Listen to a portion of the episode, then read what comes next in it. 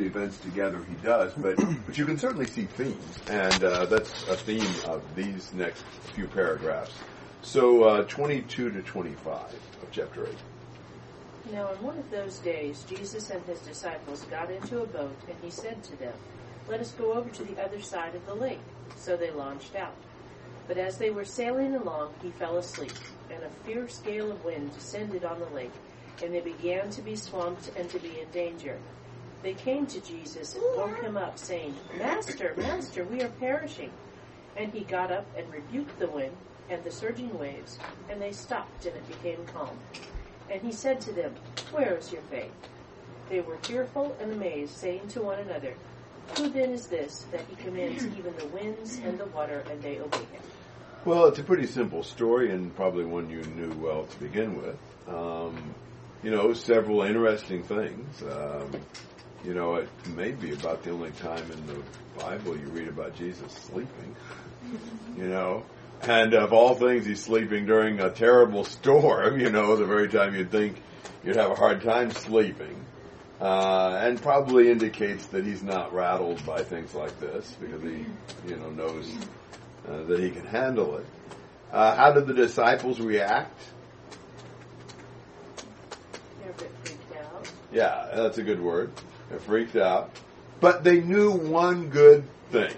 They knew where to go to get help. So they woke up Jesus and said, We're perishing. And Jesus just says the word, and the wind stopped and, and the waves stopped. I mean, how do you stop wave action?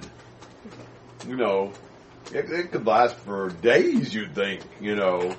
You throw a little pebble in and it'll go a good while. So, uh, that, that's pretty, uh, pretty remarkable.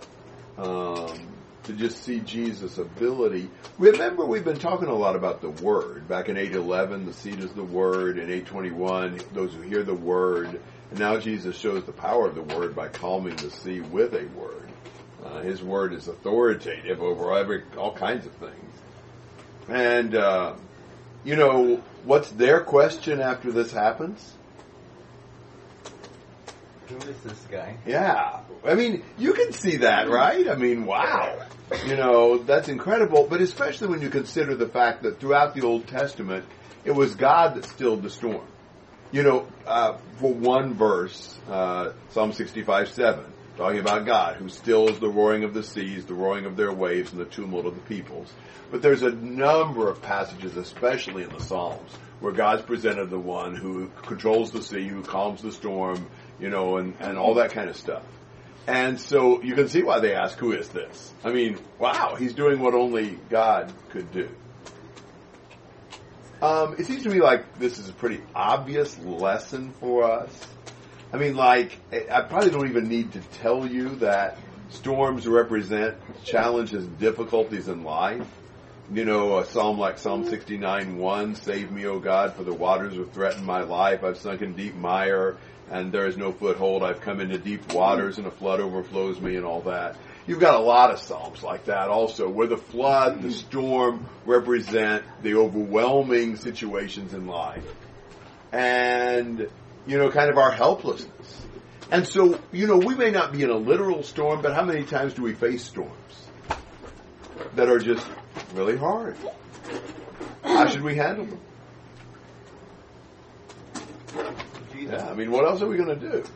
You know, that's exactly where we must go. Uh, and, you know, it gives us a sense of security and danger when we recognize that we can turn to the Lord, that He loves us and helps us and will be with us. In fact, think about Jesus. What is it that woke Jesus up? The disciples? The disciples, not The storm? the storm. Wow. Isn't that interesting? He's more attuned to their plea than he is to the battering, you know, roaring storm. Uh, so, so the Lord will be with us and Lord will help us. And so, I mean, I just think that's the lesson for us in every storm we face. We're going to be in storms. you know, life is full of storms. But we turn to the Lord, we trust in Him. He gives us calm and peace because we know He's in control. Thoughts and comments? Just another uh, passage that talks about God being the one in control is in uh, Job 38, where he talks about uh, where were you when I did this, this, and this, and placed the boundaries of the sea and said, Thus far you shall come and no farther, and here shall your proud waves stop. Yes, yes. Really, there's quite a number of passages all over the Old Testament that say things like that that make you realize for Jesus to calm the storm, really looks like he's God. Other thoughts? Is their question at the end of verse 25 imply that they are not quite understand, they don't quite understand who Jesus is yet? I don't think it's dawned on him how much he is deity. They obviously know he's amazing. Maybe that he's the Messiah, but do they really understand he's God? I don't know. I mean, wouldn't that be a little hard when you're seeing him walk around in the flesh?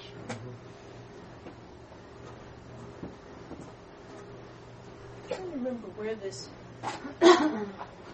occurs timeline wise, as far as like before, after. Um, who do you say I am? Well, in Luke, it's before. Who do you say I am is in chapter 9. Okay. And I was thinking that it was, or maybe it comes at the end. Does it come at the end of the the series? Uh, somewhat, yeah. You could say that. alright, Yeah, you alright. could say that, definitely. Because I was thinking Yeah. it was either at the beginning or the end. Yeah. They're all the, he Yeah. shows he shows the, the the power his power this way and this way and this way and this way and this way and then Yeah, I can see how you say that. Yeah. 26 to 39. And they sailed to the country of the Gerasenes, which is opposite Galilee. And when he had come out of the land, he was met by a certain man from the city who was possessed with demons, and who had not put on any clothing for a long time, and was not living in a house, but in the tombs. And seeing Jesus, he cried out and fell before him, and said in a loud voice, What do I have to do with you, Jesus, Son of the Most High God? I beg you, do not torment me. For he had been commanding the unclean spirit to come out of the man. For it had seized him many times, and he was bound with chains and shackles and kept under guard, and yet he would burst the fetters and be driven by the demon into the desert. And Jesus asked him, What is your name? And he said, Legion, for many demons have entered him. And they were entreating him not to command them to depart into the abyss. Now there was a herd of many swine feeding there on the mountain, and the demons entreated him to permit them to enter the swine, and he gave them permission. And the demons came out from the man, entered the swine, the herd rushed down the steep bank into the lake, and were drowned. When the herdsman saw what had happened, he ran away and reported it in the city and out in the country. And the people went to see what had happened, and they came to Jesus and found the man from whom the demons had gone out sitting on sitting down at the feet of Jesus, clothed in his right mind, and they became frightened. And those who had seen it reported to them how the man who was demon possessed had been made well. And all the people of the country of the Gerasenes and the surrounding district asked him to depart from them, for they were gripped with great fear. And he got into a boat and returned. But the man from whom the demons had gone out was begging him that he might accompany him. But he sent him away, saying, Return to your house and describe what great things God has done for you. And he went away proclaiming throughout the whole city what great things Jesus had done for him. Well, this is a kind of uh, spooky situation. You've got uh, Monster Man here. Uh, what's uh, what's his lifestyle like? Wild? Yeah, that's putting it mildly. What would you have noticed as particularly unusual? Well, he was possessed by demons. Yeah, Clothes. no clothes, No Lived in the tombs? lived among the tombs. What else? Um, he could break chains. Yeah, leap tall buildings with a single bound, and you know whatever. Yeah, he seemed to be just have incredible superhuman strength. So all attempts at containing him have not been successful up to this point. And uh, so he sees Jesus and does what?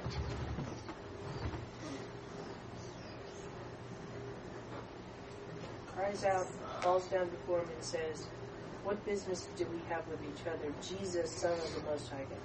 Yeah, he's pretty much freaked out by Jesus. You know, shrieking and you know, what do we do? What are you doing here? Don't torment me. So you can see already this demon scared of Jesus. These demons are scared of Jesus, maybe I should say. Uh, because when Jesus asks him his name, what's his name? legion. What does a legion refer to normally? Roman. Roman army division. So it refers to several thousand soldiers. So evidently a few thousand demons had entered this guy. No wonder he had superhuman strength. No wonder he was, uh, you know, in the tombs and, you know, one of the accounts that he would gash himself with stones and all that. He was probably driven mad by this, all these demons inside of him. But, uh, but these, these demons are scared of Jesus and just, uh, really, uh, you know, desperate, panic stricken. And, and actually, what were they asking Jesus not to do? Send them to the abyss. Yeah, that's verse 31. Not to torment them, verse 31. Not to send them to the abyss. The abyss means what? Presumably hell. Yeah. So, why wouldn't they want to go back to hell? I anybody does. Yeah. That's an interesting thing to recognize because I think I would have thought that the demons partied it up in hell, but that would be a great place for them. But what we actually know is from Matthew 25, the hell was prepared as a torment for the devil and his angels. They don't, they hate it. They want to do anything not to have to go back home. That's where they don't want to go. And in fact, they have an alternative suggestion. It looks to me like if the demons didn't have anywhere else to go, they'd have to go back to the abyss. But what do they see as their chance? The swine. Yeah, there's a herd of swine feeding over there, and they want to be able to go into the swine. Well, you can understand that, I guess. I, you know, not having been a demon, I don't know, but you would assume that pigs were less uh, less than uh, ideal living conditions compared to a human being, but still better than going back to the abyss. You know, it's what they have available, and maybe what they think Jesus might let them do. But Jesus would never agree to a request of demons, would he? He did. Isn't that kind of surprising? It's a little strange, yeah. Yeah, I mean, it's like you would always think Jesus would deny a request of demons, but he doesn't. You know, he gave them permission. Evidently, they couldn't enter the pigs unless Jesus had given them permission. Well, when they go into the pigs, what happens? Stampede. Yeah, well, that's the truth. A pig stampede. I don't know if they can do that or not, but, but they did. They just what, what's going on with these, uh, you know, pigs? They rush down the bank into the lake and are drowned. Yeah, yeah. It's like they uh, they run off the cliff, so to speak. And uh, why? Apparently, they don't like the demons any more than yeah. the demons like them. I'm assuming possessed pigs go berserk, and they just kind of lost their head. That's what it looks to me like. Um, wonder about those demons.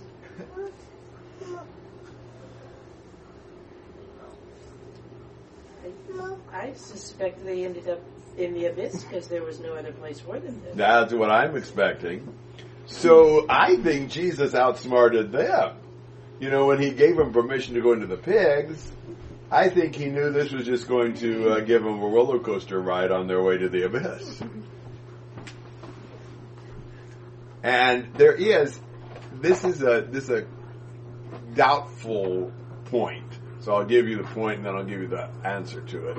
But Matthew 12 talks about, and Luke may have this too, I think in Luke 11, but um, where demons, when they're cast out of a man, go through waterless places, seeking a place to find, and then goes back to that man and his house is swept and empty, and he goes back in with seven more demon buddies. But the fact that he go through waterless places has made some people think that demons don't like water. Well, if they don't like water, this was a double, uh, you know, kind of outsmarting the demons because not only did they have to end up going back to the abyss anyway after a rather frightening ordeal, but they ended up drowning, which the demons perhaps don't like. So that was really, uh, you know, outsmarting them two ways. The only thing is, there's this man who's demon possessed boy. The demon often plunged him into the water and into the fire. So I don't know if we can really say that demons don't like water because of that one passage. But if that is true, then this would even be a more like, wow, Jesus really got him there. And you see why you know, Jesus gave in to the pig's request. This was this worked well with his purpose as well. Either way, I think they ended up back in the abyss. You know, what do you think about Jesus doing this though? I mean, that's a lot of pigs to lose. I mean, you know, pigs are people too, right? Is Sup- I suppose there are other ways that he could have gotten the attention of the people in the area, but this was one very certain way for lots of people to come out to see what had happened and thus to see the the man sitting at the feet of Jesus in his right mind with clothes on and not being, you know. And the pig's a total loss. I don't think this is going to make him very popular in this region. he put a dent in the local economy right then and there. And uh, so they do. I mean, the the boy, the man's totally different. Wow, how, how is the man different?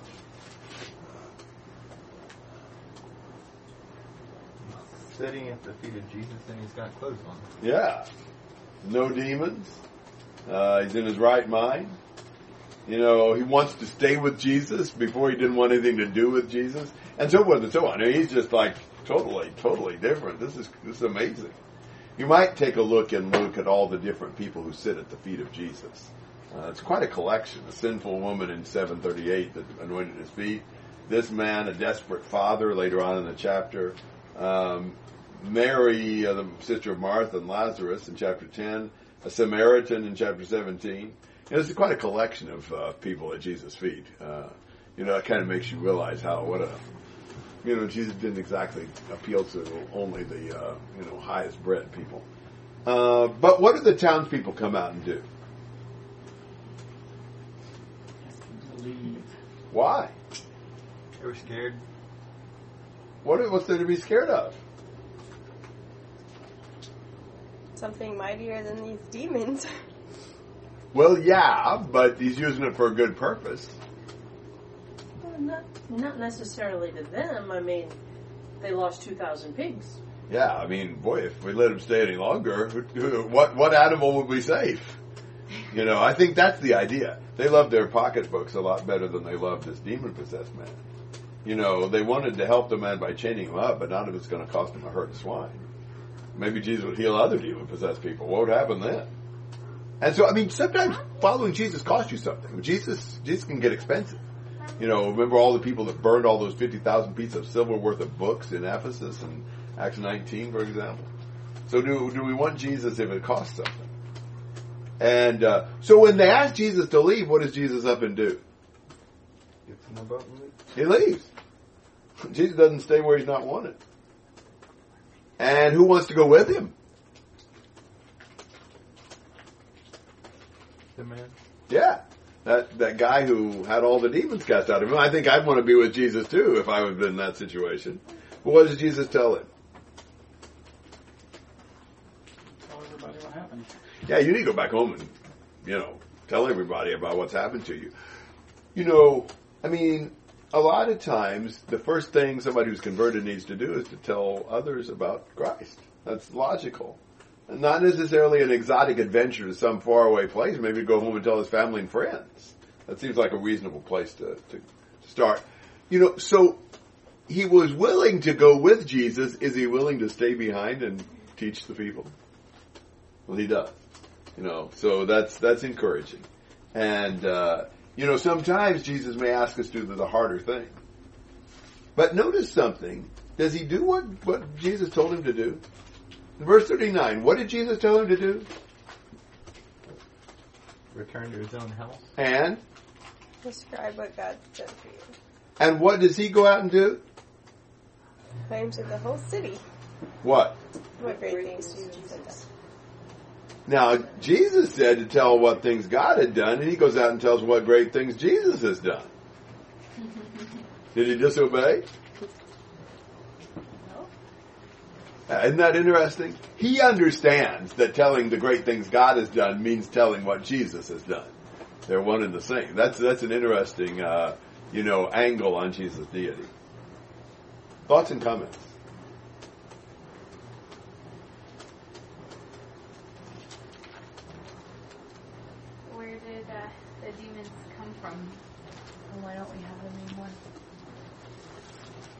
Uh, well, I assume demons are evil angels that fell.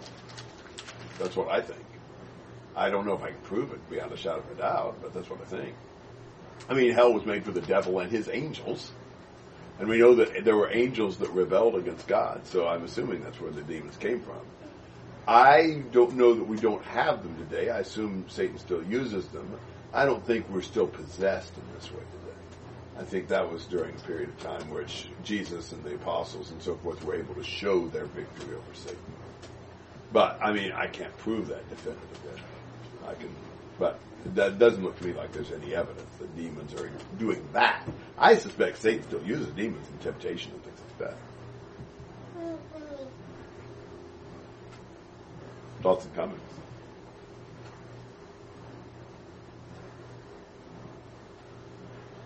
All right. Well, here's a miracle inside a miracle. This is kind of we start one story, we go to another, and then we finish up the first one. So let's do 40 to 56. So it was, when Jesus returned, that the multitude welcomed him, for they were all waiting for him. And behold, there was a man named Jairus, and he was ruler of the synagogue. And he fell down at Jesus' feet and begged him to come to his house, for he had an only daughter about twelve years of age, and she was dying. But as he went, the multitudes thronged him. Now a woman, having a flow of blood for twelve years, who had spent all her livelihood on physicians, and could not be healed by any, came from behind and touched the border of his garment, and immediately her flow of blood stopped. And Jesus said, Who touched me?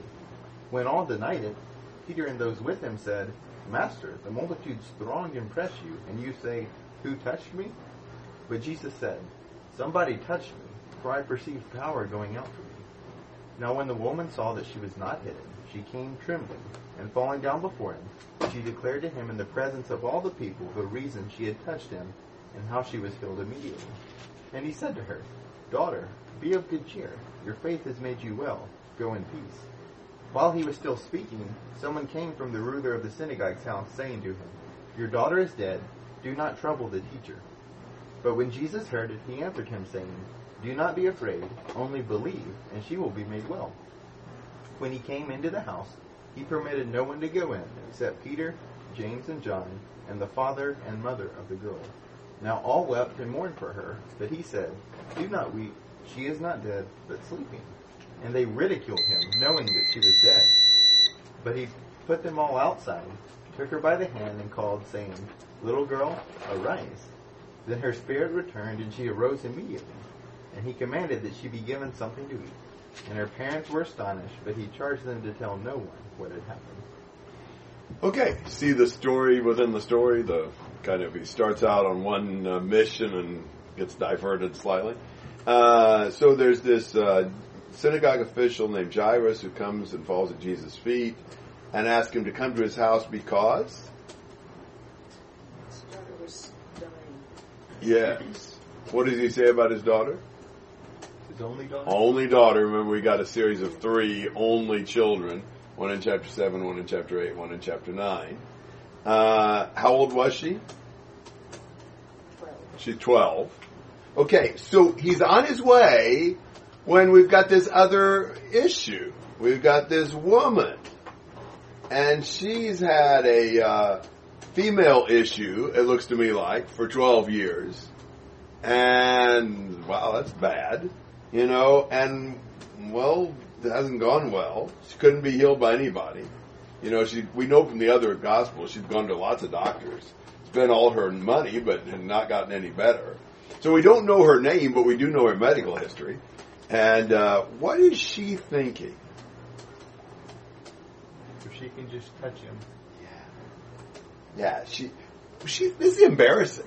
I mean, you know, makes her unclean all the time, and uh, so she doesn't. You know, I mean, would you want to, you know, admit your personal issues in front of everybody, this huge crowd? Uh, so she she does. She touches his cloak, and what she can she tell immediately? It's stopped. Yeah, she she can feel that, and and uh, you know, so this is the first cure she didn't have to pay for, and the only one that actually has worked. Uh, but Jesus stops and says, "Who touched me?" That's kind of funny, right? you ever been in a crowded Brazilian bus or at the uh, subway crossing point at peak time? You know, it's like how many people can touch you at once? You agree? Were you, were, was, did, you, did you get more of that on the subway or the bus? Did you do the subway? Uh, I did do the subway. Um, I'd say the bus. was Yeah. worse.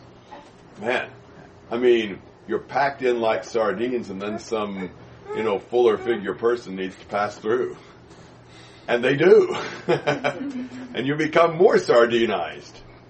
You know, it used to be on the Brazilian buses, you'd see people just hanging on like this. I don't see that too much anymore. I've seen them outside the bus, like one foot on a, you know, let me like where they put in the gas and one foot on a windowsill and you know whatever. It's kind of crazy.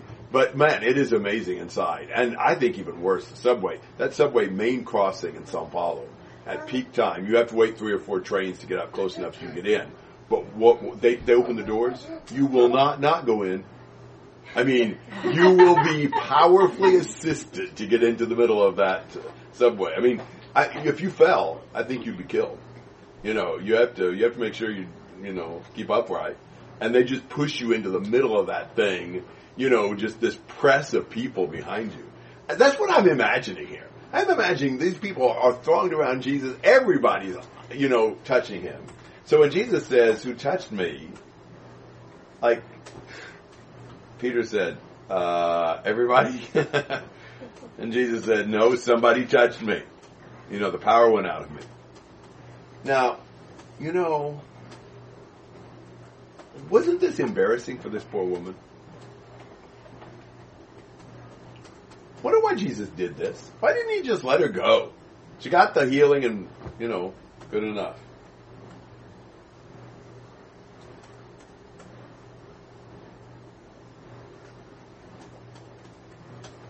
Good question, don't you think? Does Jesus just like to embarrass people? I don't think so. Think about what would happen if he didn't do this. She goes back home healed, and what would she have thought? His clothes are magic. Yeah, maybe that. His clothes are magic. I almost can imagine her having a troubled conscience thinking she kind of stole the healing. And what would she not have had?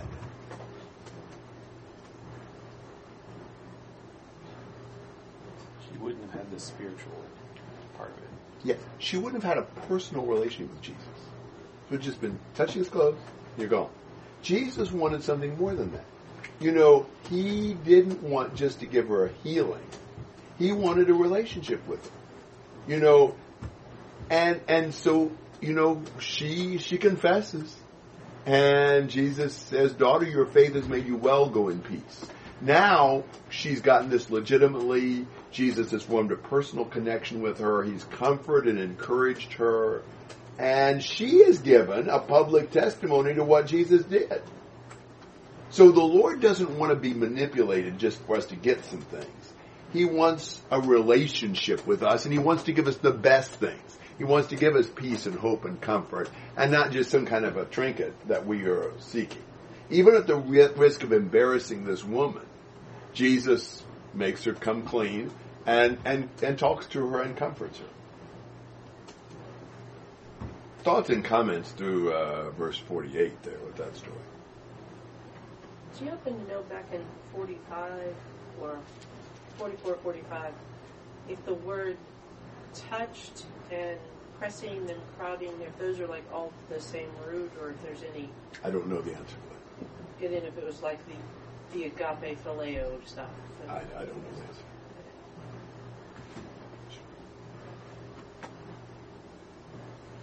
Anything else? Verse 48. Well, meanwhile, back at Jairus' house, what's been happening? His daughter's dead. His daughter died. You know, man, maybe if he hadn't wasted time with this woman, he could have gotten there in time. But you know, forget it. She she passed, as we often say. And uh, Jesus doesn't take that for an answer. He goes in, and everybody's just in full funeral. And Jesus says, "Don't cry. She hasn't died, but is asleep." Really? You know, come on. Well, tell me another joke. They they laugh. Now these are probably hired mourners. I know that sounds strange, but they're probably hired mourners. So they're just putting on a show of lamentation. They they can certainly turn it around and laugh if they want to. But I mean, was Jesus right? Was she not dead? She was only sleeping. To him, she was. Okay, I mean, she was dead. she was dead. Yeah, but not permanently dead. she was temporarily dead. She was mostly dead. Mostly dead. Yeah. You know, I think Jesus is giving the prognosis, not the diagnosis. This is what's going to happen is it's not going to amount to anything more than sleep because he's going to raise her up. That's that's what it looks to me like. Uh, I don't think he's trying to say she she hadn't died, but that this death was not going to amount to anything more than sleep. And so he puts everybody out, out except her parents and Peter, James, and John. And what does he tell the little girl?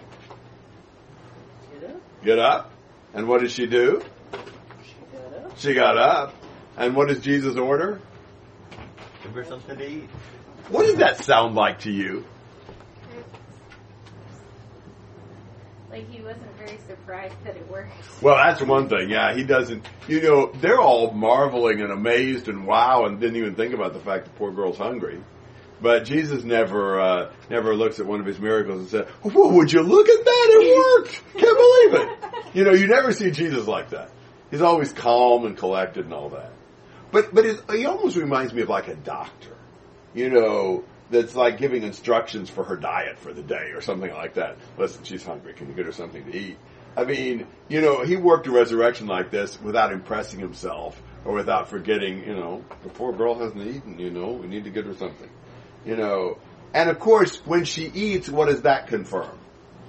She's alive. She's alive. She's a real person. You know, this is not her ghost or something. Ghosts don't eat. Um, and uh, he tells them not to tell anybody.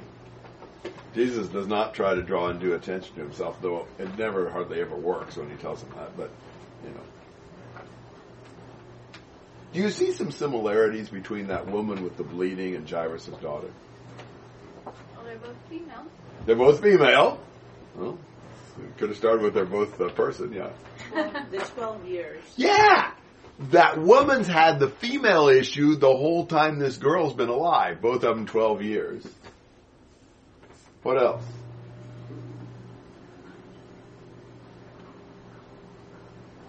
He uses daughter for the woman in 48, and this is Jairus' daughter. You know, um, both uh, healings are associated with touching uh, and and other things that are just typical of any miracle like this. But uh, comments and questions on, on that story, on anything in chapter eight. The uh, give her something to eat reminded me of after Jesus appeared to the the apostles after he was raised, and he said, "Hey, give me some fish, give me something to eat." So it proves is not a ghost kind of thing as well. Excellent, agree with that uh, totally. Yeah, uh, you know, figments of your imagination don't uh, don't eat food. I don't really understand why he very often tells people not to tell what had happened. I mean, like all the mourners have got to know that she was dead, and I mean, I I don't know. It's not like Well, there's going to be a lot of people who know, that's for sure. He doesn't want any more attention than necessary. He really doesn't like to draw all this attention to his healings. Because I think it distracts from his work. Everybody comes and looks for a stunt instead of coming to listen to him teach. That's what I think.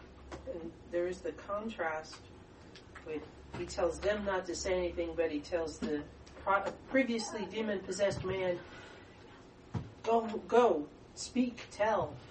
But he's on that's on the other side of the lake, which I guess. And there's no danger of him becoming too popular over there, was there? yeah.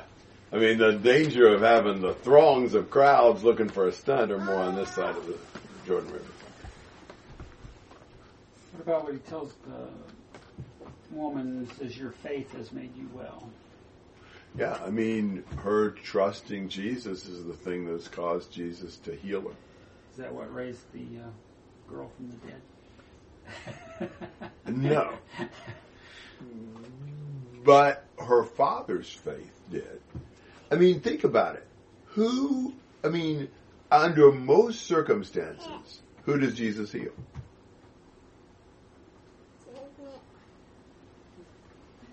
Comes to him, or Yeah. Now, every once in a while, you see a healing that's not like that. That that widow's son.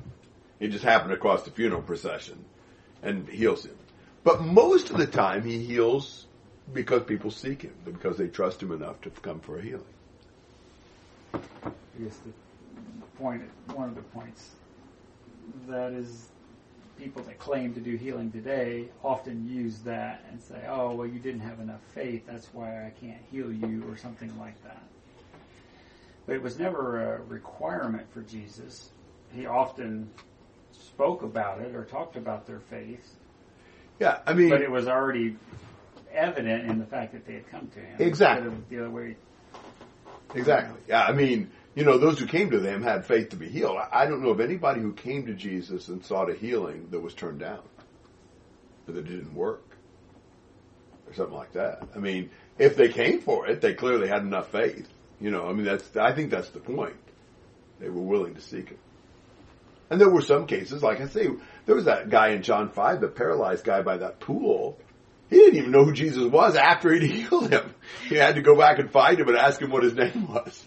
So he wasn't exactly expecting healing. Yeah, it's a cop out when they say that.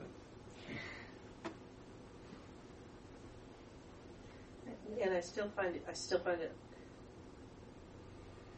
shocking, I guess, that you've got these people mourning and then they start laughing at Jesus. I'm kind of like, oh, don't, don't do it. Ah! You know, it, just the idea of laughing at a God. I, yeah, even Yeah. especially God, God. But But it sounded funny, you know, from the standpoint, this is just absurd. You know, I mean, what would you think about a doctor who rushed into a patient who'd been dead two or three hours and still in the hospital room, starting to hook up the IVs and doing all this stuff? Like, she's dead. No, she's just asleep. Well, I mean, you know, brain activity stopped, you know, three hours ago. Uh, all right, chapter 9, uh, verses 1 to 10.